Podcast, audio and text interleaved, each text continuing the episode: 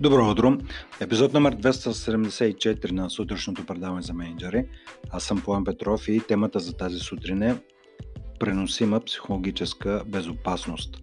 Ключовата дума тук е преносима, на която ще обърна внимание малко по-късно, но нека първо да припомня какво е значението на психологическата безопасност или по-скоро защо е важна. А, тук би ви препоръчал книгата от Ерик Шмидт How Google Works където е оказано, всъщност са цитирани данните от едно изследване, където се установява кои са факторите, благодарение на които има добра екипна работа и създаването на психологическа безопасност е един от основните важни фактори.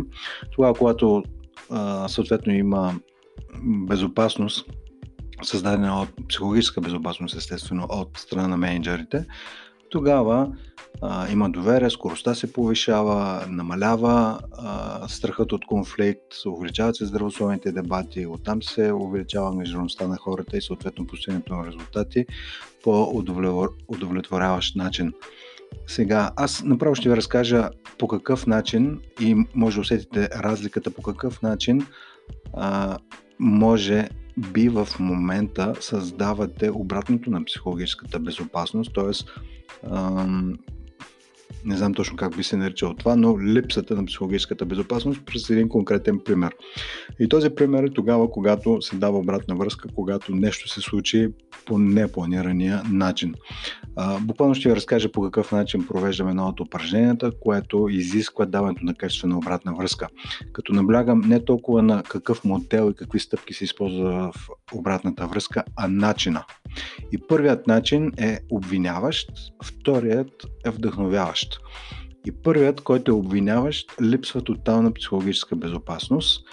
И, и представете си, че да речеме вчера сте е, така поставили задача на човек от вашия екип да изпълни речем, нали, нещо съвсем тривиално, да изпрати някакво предложение а, към клиент. И в началото на вчерашния ден той поема ангажимент, че това ще бъде свършено до края на деня. Съответно, на следващия ден правите се оперативка и човекът от вашия екип не си е изпълнил ангажимент.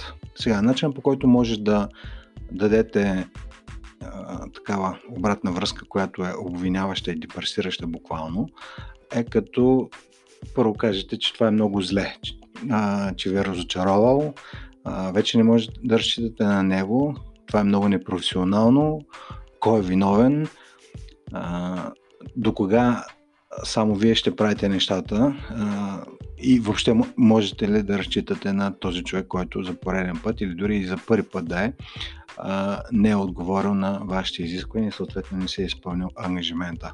Тоест, може да го обвинявате, да го сочите с пръсти и първото нещо, което ще се получи от това, че човек от среща или ще почне да се защитава, ще изпадне в глуха защита или дори ще почне след това да се оправдава, че е нямало достатъчно време, че нещо друго по-спешно е възникнало, а може и да почне да ви напада дори и като а, каже, че е претрупан от работа, а, вие не се съобразявате с неговото натоварване и така нататък и така нататък. Същия проблем, ако го ако дадете обратна връзка при същия казус, само че при създаване на безопасна психологическа среда би изглеждал последния начин – Иване или Драгане, а, не си изпратил или не си изпълнил ангажимента, който пое към мене а, и съответно към клиента вчера, окей, миналото не можем да го променим, каквото станало, станало. Нека обаче сега да видим как от този дефект, че не, не сме изпратили, или по-скоро ти не си изпратил а, това предложение към клиента в оговорения срок, как можем от този дефект да направим ефект. Така че клиента да остане още по-доволен, отколкото може да очакваме, но същото време и ние наистина да си свършим още по-добре работата. И тогава този Иван или Драган от среща ще каже, ами всъщност по начина по който мога да направя от дефекта ефект е да кажа, че вчера това предложение, с което съм създал, но не съм го изпратил, всъщност на мен лично не ми е харесало и поради тази причина ми е била необходима повече информация, която да получа от клиента, така че наистина да създам предложение, което да отговаря на истинските му нужди, а не просто обичайната брошура, която изпращаме на клиентите. Тоест, била ми е необходима повече информация. Добре, какво друго може да направиш? И да речем Иван или Драган, тогава вече ви е, забележете какво се случва. И всъщност и втора и трета идея може да, да дадете. Първото нещо, което направих е да не обвинявам Иван или Драган, че не си е изпратил предложението или не се е изпълнил ангажимента, защото той ако е отговорен човек, той самия достатъчно се самообвинява в момента, няма нужда и менеджера му да слага още а, масло в огъня.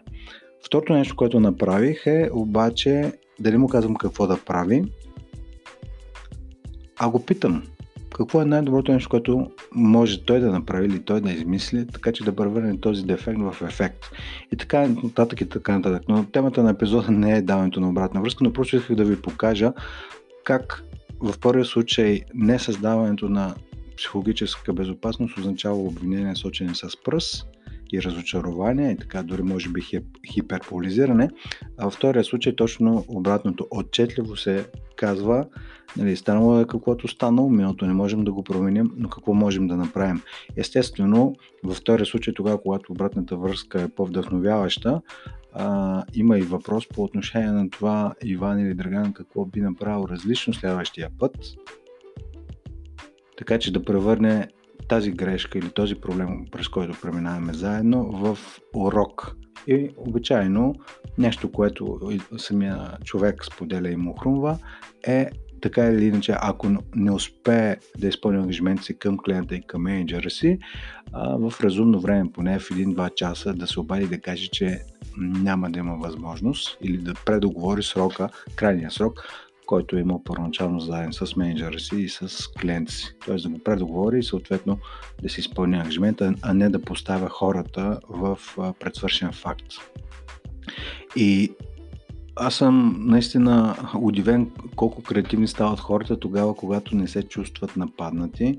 А, има, усещат кредит на доверие тотално различна енергията тогава, когато има създадена психологическа безопасност от този елементарен пример, който ви дадох, който буквално може да го тествате и с вашите екипи предаването на обратна връзка, на първо място с създаването на безопасна психологическа среда. И много менеджери, честно казвам, се хващат за главата тогава, когато аз направя демото с някой от тях и дам обвиняващата обратна връзка, много от тях се хващат за главата и казват, ами аз всъщност точно така я давам, обвинявайки, осъждайки и така изпъква, изказвайки голямото си разочарование, без да осъзнавам какво е въздействието върху човека. Отсреща, че той се затваря, изпада в глуха защита и общо взето се хората се разделят. Докато във втория път, тогава, когато има създадена психологическа безопасност, хората се отварят, активизират се и стават собственици на затварянето на този проблем. Сега, ключова, другата ключова дума, която ви споделях още в началото на подкаста, беше преносима психологическа безопасност. Тоест, когато вие сте в офиса, лесно може да създадете безопасна да създадете психологическа безопасност, просто като не обвинявате хората, така, проявите сензитивност към техното емоционално състояние, което е в момента. Но въпросът е преносима какво означава и преносима лично за мен е да подкрепите хората си да създадат лично за себе си такава психологическа безопасност, дори когато са извън офиса, независимо с кого общуват, с какви клиенти, с какви доставчици, независимо в какви ситуации изпаднат. Тоест, дори това, когато биват нападнати, дори в някои крайни случаи, е, дори обиждани от трети страни, по какъв начин да създадат психологическа безопасност. Тоест, как да направите от нещо, което е локално във вашия офис, да създадете този мускул, в който хората да се чувстват, дори да бъдат нападнати, да не влизат в състояние, в което е нали, свързано с глухата защита или автоматично и те да се нападат и а, съответно да изпращат дори ултиматуми и така нататък.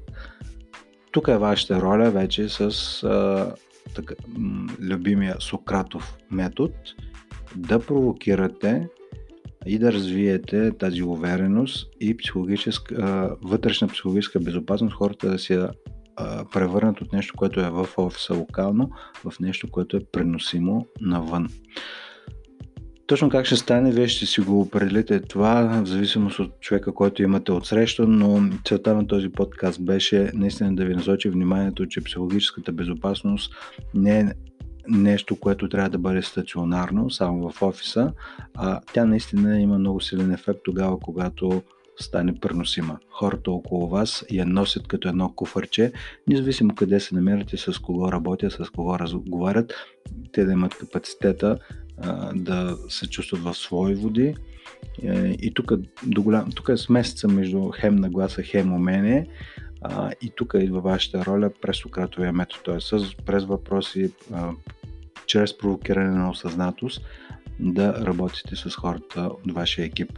И сега дори бих ви поканил още, още днес, буквално след като изслушате този подкаст, да спрете да не слушате други, а просто да си така премислите, ако щете и да си запишете по какъв начин може да провокирате хората да си създадат такава психологическа, преносима психологическа безопасност. Т.е. да се чувстват добре и да, така хладнокръвно да отговарят на хората около тях, независимо под какво напрежение са и под какъв стрес.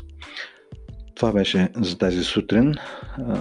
Епизод 274 за преносимата психологическа безопасност. Хубав ден ви пожелавам и до скоро.